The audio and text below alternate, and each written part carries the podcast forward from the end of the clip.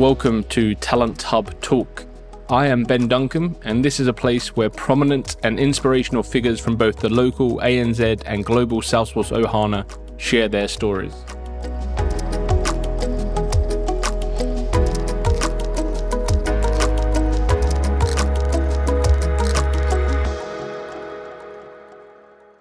In today's episode, I am delighted to be joined by Pradeep Indiresh, an associate partner with IBM and a Salesforce CTA.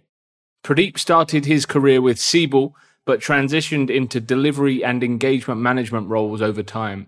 He had exposure to Salesforce from a delivery management perspective, but had not worked in a hands-on Salesforce role, nor had he worked as a Salesforce architect when he decided that he wanted to be a CTA. Pradeep talks us through his reasons for pursuing the CTA journey and how the journey played out. I hope you enjoy the episode. Pradeep, thank you for joining me. Hey, Ben, very nice to be here. Thanks for inviting me on.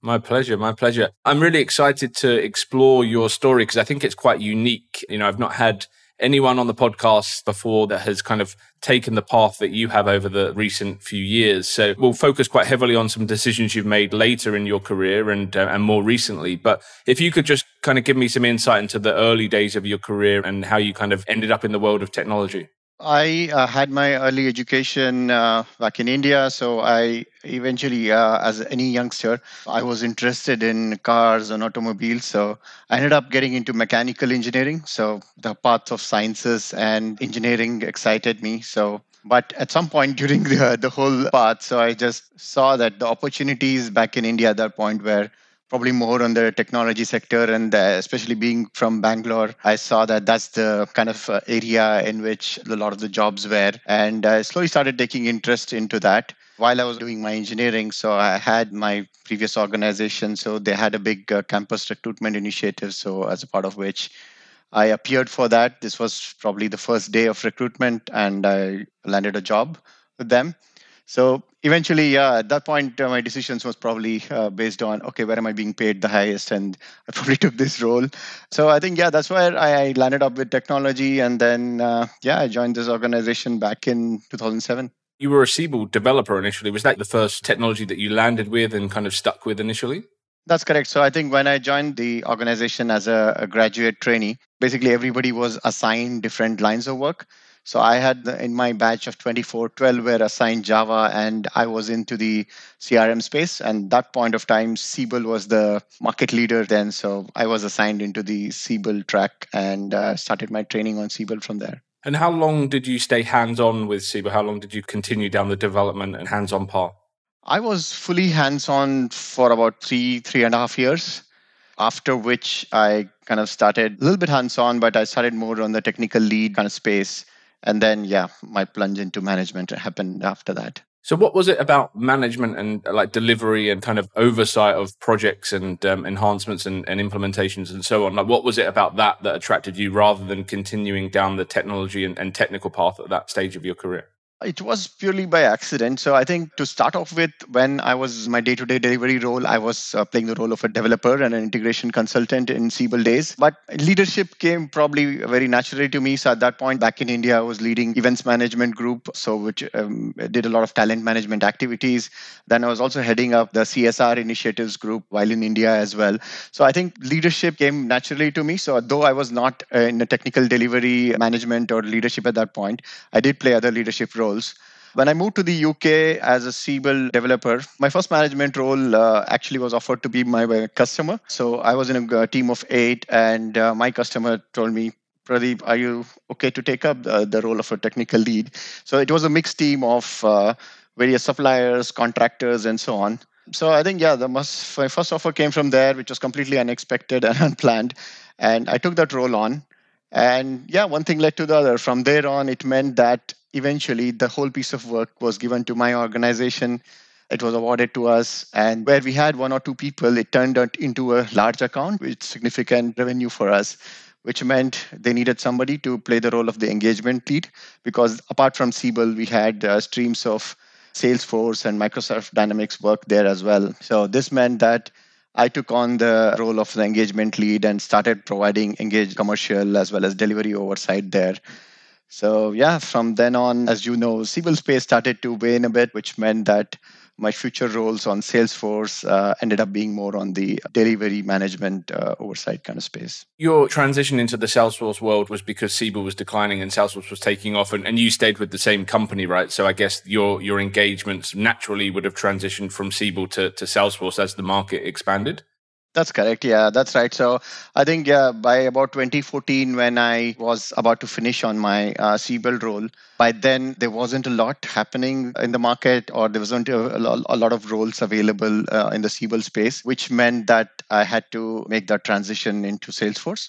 So, yeah, not having a lot of technical background in Salesforce and having already been more into these oversight roles, that naturally became the progression into Salesforce as well.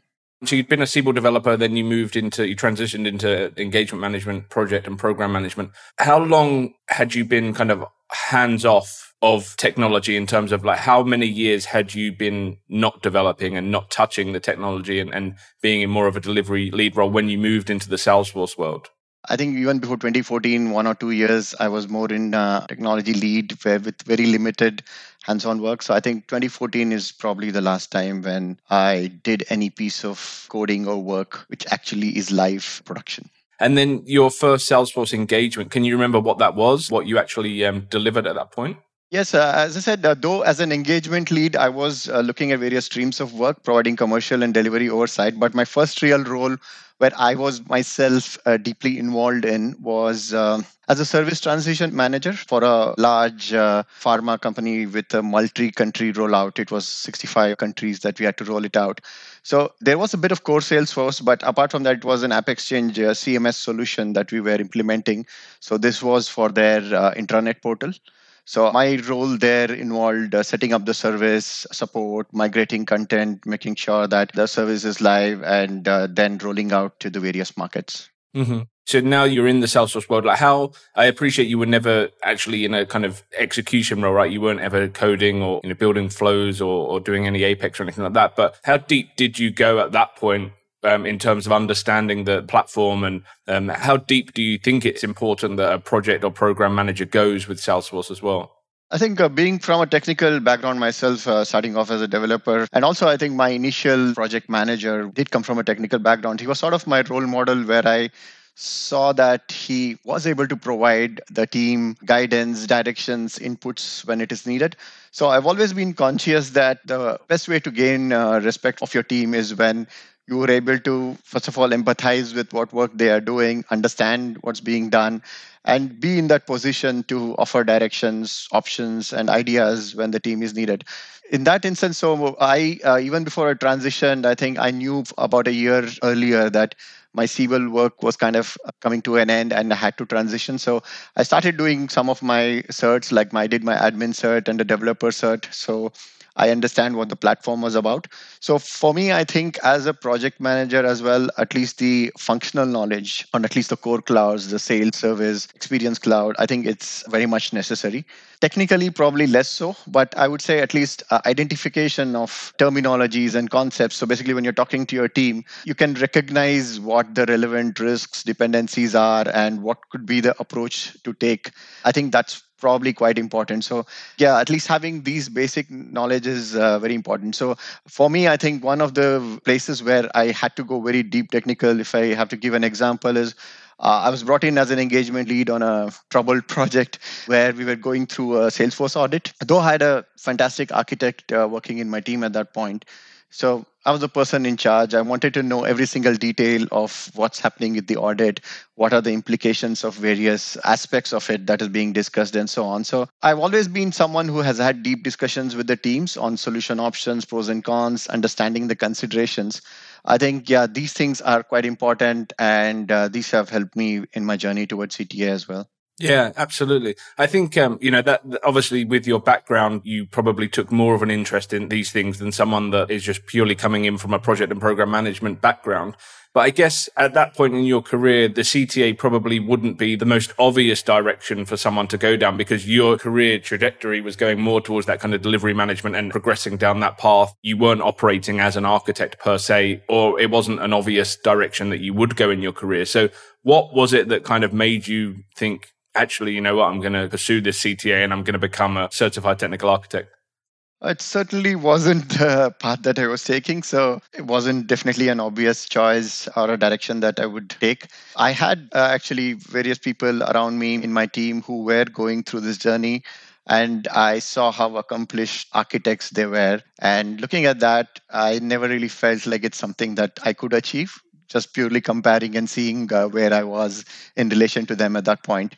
But I think some of the incidents really changed my mind. So when I was uh, with some senior stakeholders in a few situations, along with uh, senior architects in my team. I think a lot of the conversation, I sort of felt like I was not part of it because the customer stakeholders always fa- were looking at the architect in my team for most of the answers, or almost there was a sense of feeling that, okay, as a project manager, he probably wouldn't know an answer to this and some of the questions I didn't know the answers. And uh, so I think at this point, I started feeling like uh, probably I'm missing something here. I probably need to know a little bit more detailed knowledge of it. So at that point, it was not quite that I wanted to be a CTA, but I was doing high level solutioning on uh, deals, pre sales work, and so on. But I thought I needed to go a little bit deeper into Salesforce. Didn't know at that point it was going to lead to be a CTA, but I said I need to get deeper knowledge. And I started doing more of the certs from the basics ones that I had, and I started learning a lot more. So, what was the moment you you actually thought to yourself, right now I've got a few more certs and I'm going to go for it. I'm going to pursue this CTA. Yeah, I think it was, uh, as I said, some of the people around me in the team, they were doing it. So I started kind of talking more in terms of understanding more about the certs. And also, I think uh, the point when the lockdown around COVID started, so it also meant that you had more time. so I think usually, I think uh, in my day to day role and with my social life, it just didn't have enough time. I was doing these certs much slower. But when the COVID lockdown happened, firstly, there was a lot of time, and a lot of people around me were using that time to do a lot of certs. This means studying together, kind of uh, sharing notes. And uh, at that point, I did a lot of the certs and I got my prerequisites done to be a CTA. And then I think it went to a conversation where uh, my boss at that time said, Yeah, now that you've got your prerequisites, why don't you get, enroll onto a program with Flow Republic and then start getting on the journey towards CTA? So at that point, I had my first conversation with Seb. And after speaking to me, he just told me that, yeah, I think the way you communicate, the way you talk, and you have the basics there, you've got a good chance. So you need to obviously fill in some of the technical gaps. Yeah, that made me feel like, okay, it's not as bad as, I thought. So if you've got some skills which are useful for CTA and I need to plug some of the gaps, let me give it a good go. This episode is sponsored by our friends at Flow Republic. Flow Republic is the elite Salesforce Academy, helping architects all over the world to realize their goal of becoming a Salesforce certified technical architect. The success that architects are having with Flow Republic is incredible. So if you are on your journey to CTA, then I highly recommend checking out flowrepublic.com to understand how they can help you what would you say were the biggest gaps? And I, I, appreciate, obviously, broadly, it's the the technology, right? But in terms, like, if you go a bit deeper than that, where did Seb and yourself identify it was going to be a challenge? I think a key part of uh, the starting of the training there is the start itself is the gap analysis. So you look at all of the various skills that is needed to be a CTA, and then you sort of score yourself on the various criteria and you try and see what are the areas that you actually need to work on so that your study plan is aligned towards that. So, obviously, I think coming from the background that I did, I had a very good base of consulting, pre sales, communication. So, I could do that really well. So, that was the positive. But I think I had to fill in gaps on the technical slide because a lot of times in the Q&A sessions, I used to feel like sometimes when deeper technical questions are asked, I was almost lost or I was like, okay, where do I go from here? So that meant that I had to do a lots of hands-on exercises, a lot of these deep technical discussions with uh, people in my study groups who have helped a lot in uh, kind of progressing, doing a lot of mocks and incrementally improving over those gaps. And yeah, literally, I think uh, when I joined IBM as well, so within the IBM CTA Academy was really helpful. So you may know people like Jitendra Jha and uh, Iqbal. So I think they spent many a weekend, much of their personal time with me to actually help me through the concepts, help me through the understanding. So I think that technical side of it and being able to do some hands on work and actually understanding what some of the implications are. And when the questions are asked, to be able to relate back to it and to provide the answers was the bit I had to work on. So, did you? I think I already know the answer to this, but through the process, did you fear at any point that it just wasn't going to all come together? I think that after I failed my first attempt, I felt like, okay, is this still possible for me? Is this something that I can still do? But at that point, I sort of uh, decided that, okay, maybe I need to do a couple of roles as an architect. So at that point, yeah, I think uh, that's one point where I felt like that. And probably I needed to do something slightly different to actually see if that will help me on my path going forward. So you actually then you made the decision that you were going to kind of change the direction of the role that you were in day to day and be an architect and, and get that kind of exposure as an architect on a live Salesforce project? Yes, uh, on a couple of uh, transformations, I took up the role of a solution architect, which was quite change in direction from what I was doing at that point of time. So I, I did take up those roles to get some real hands-on experience again worked with other architects at that point of time. I ran a lot of discovery workshops and yeah i think that gave me a proper experience. And uh, then i sort of started to connect things a lot more. And probably uh, i think yeah those kind of things really helped me in my uh, further path from there to understand what were my gaps what i need to work on and then be ready for my next attempt. So at that point, did it kind of just, did you have that realization, that moment click that actually, you know, this was all going to fall into place for you? Actually, it took time. So I think for me, in terms of whether this is the right path or this is where I want to go, that was from the very beginning, I was very clear because I think I was learning a lot on this journey. So I really felt like, irrespective of whether I end up being a CTA or not, I'm gaining a lot from this process. But I think, yeah, the fact of being very confident that this is going to click, I think came much later. I would say when I made my first attempt, I felt like I had a good chance. But I think second time, once I got more hands-on experience, I did this role and I started working with some really good people uh, within the IBM CTA Academy, and I felt a lot more confident. I think about two to three weeks before I did my recent attempt, I felt like I'm up to it. I should be standing a really good chance to pass. I don't see what would uh, trip me up this time. And do you, I'm sure you do, but do you remember the, the moment you found out you'd passed and what that felt like? Uh, that was, uh, yeah, I would say it was a very mixed feeling. It just felt really good. I think uh, it was about one and a half years uh, worth of work and uh, yeah it sort of uh, felt like great sense of accomplishment uh, first of all a sense of relief that all this hard work has really come to fruition. And being on this journey it's a lot of hard work and it takes a lot from your professional and personal life. Uh, so i think it is a very great sense of accomplishment and it's a great sense of happiness. Uh, and i think probably it's one of those things in your life at least for me uh, probably something that i've had to really work hard for Oh, 100%. Yeah. And I, I, think that's really the takeaway message, I think, for this is because, you know, a lot of people that will listen to this might think, I don't come from the background that you need to have to be a CTA. And I think, you know, you demonstrate that it's an option for people that might not necessarily have followed the career path that is expected. So yeah, I think that that will inspire a lot of our listeners, yeah, which is the whole purpose of, of the podcast. So yeah, it's great that you're sharing that story. And I think like a lot of people see you know, CTA as the destination and focus on the outcome, but actually, you know, the whole journey that you've been on, how has that kind of rounded your capabilities and, and what has it meant for you as a professional to improve and to learn and grow on that journey, whether or not you got the outcome or not, you know, the whole journey is also really important. Exactly. I think that's been the best part. As I said, from the very beginning, when I started this journey, I've always felt like I'm on the right path, irrespective of what the outcome is. The journey itself is so good. And in fact, it's quite funny that even when I passed the exam, I sort of had withdrawal symptoms that I'm not joining these day to day calls and the study groups because it had become a habit for about a year and a half where my every morning started with the study group calls with everyone. So I think it sort of becomes a habit and something that I started enjoying as well, which meant that I started missing that daily calls, which was happening.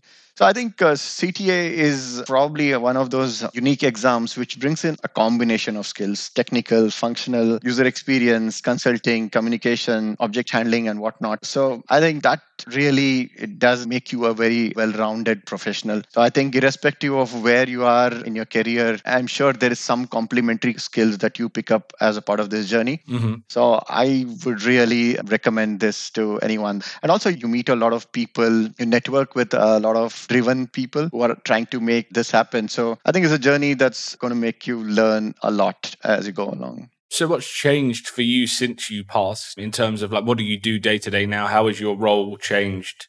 In terms of my role within the organization, I'm a solutions and delivery director. And in terms of role, it's probably not changed a lot. And I generally think in our industry, you're a consultant, irrespective of the role that you're doing. In the end, you need to be a good consultant. So for me, uh, I feel that that's for the part which uh, has improved a lot. So I feel like I'm a much better consultant now than I was before. I'm more confident in my skills, in the advice that I provide to my customers. And I've added these new dimensions to myself. And also, it gives me a sense of bringing that unique combination of skills, being from a delivery, uh, pre sales kind of background, to now adding these probably more confident solutioning and technical skills as well. So, probably puts me in a sort of a unique position where I can probably support in many different ways than what I could, and probably be a lot more confident in my skills. Mm-hmm. Yeah, I think that's the amazing thing, right? The confidence that you will have taken from this. Like you said, it just kind of it will resonate, and um, when you're in front of a customer, you know, you just have that deeper uh, belief in your ability to perform both roles, right? And and to add value and to be in that discussion, even if you are the project or program manager in an engagement, and there's a technical architect there, you know, you feel that your input and the value you can add is at the same level as them and, and above in some cases. So yeah, I think that that can never be taken away from you now, right? That credential. That's correct. I think that's the important thing. As I said uh, earlier uh, in your earlier question, so even though you're uh, engagement manager, exec, providing oversight, I think there are always uh, certain issues that come up. There are always certain areas where there's some decisions to be made. You now can work with your architects and have as much of a detailed discussion as possible and try to arrive at the right decisions. And being uh, in a position to be able to do that uh, certainly gives you a lot of confidence, is very helpful for sure. So, for anyone listening that might be um, at the kind of stage of their career where they think I'd love to do the CTA, but I don't have the right background, or you know my knowledge isn't where it needs to be, and maybe might be doubting their ability to achieve the goal, what would you say to them? I would say, trust me, nobody starts the CTA journey with all the skills and the right background needed to be it. As I said, it's a unique exam which needs a wide range of skills, a combination of skills to be able to pass. I've seen many people on the journey who come from a strong technical background, but need to learn that looking at things from the user experience perspective, communicating better, taking that consulting approach where you look at the pros and cons, trade offs of particular solutions, and talk in those parts. And there are people like me as well who come from very different background who need to probably fill in gaps in other areas. So trust me, you have to learn something new to become a CTA. You can't do it with your existing skills. So I think as long as one is ready to work hard, they're committed to the cause, and they understand that it's not a flip of a switch. It's not going to happen in a very short amount of time. You probably get 70, 80% of what you need probably through a lot of learning and your prerequisites and the certs and so on. But from then on, it's a very incremental process of um, improving and adding those complementary skills and uh, probably getting to a space where your presentation your communication is very pointed and you're speaking the things which are actually necessary and use your time well. Basically it's also about time management and making sure that you are uh, doing the right things within the time you have for your presentation and q&a so i think it's all of that. So as long as yeah you're driven and you want to do it it's very much possible and i don't think anybody should hold themselves back by thinking that they don't have the right background or skill. Nobody does. So it's just that it's taught me that to make any significant achievement you got to put in the work and enjoy the process or the journey as you go along. So if you enjoy what you're doing and you're ready to put in the work it is very much possible thank you so much for sharing your story and, and like i said i'm sure this is going to inspire a lot of people so if anyone does want to reach out and pick your brains or, you know, find out more about how you did things or why you did them that way and, you know, learn some more from you, where's the best place for them to contact you? Yeah, I think I, you asked one of the questions earlier. What do I do nowadays in terms of my role and so on? So I am uh, helping out quite a few people to in mentoring and coaching and how they, things can happen. So you can find me on LinkedIn, Pradeep uh, Indiresh. So please feel to reach out to me if you need any help. Definitely, I'll try and make uh, as much time as possible to help uh, along the journey. I've got a lot of help from many people to kind of achieve this, and uh, definitely happy to give back to the community. Awesome. Well, thank you so much. Thanks, Ben. So that's a wrap for this week's episode, and thank you very much for listening. I hope you enjoyed the chat, and if you did, please make sure you have subscribed for future episodes that are coming through. I would also be very grateful if you would consider leaving a review on your chosen podcast platform, as five star reviews will help us to reach more trailblazers from across the world. I look forward to sharing another episode with you soon, and thanks again.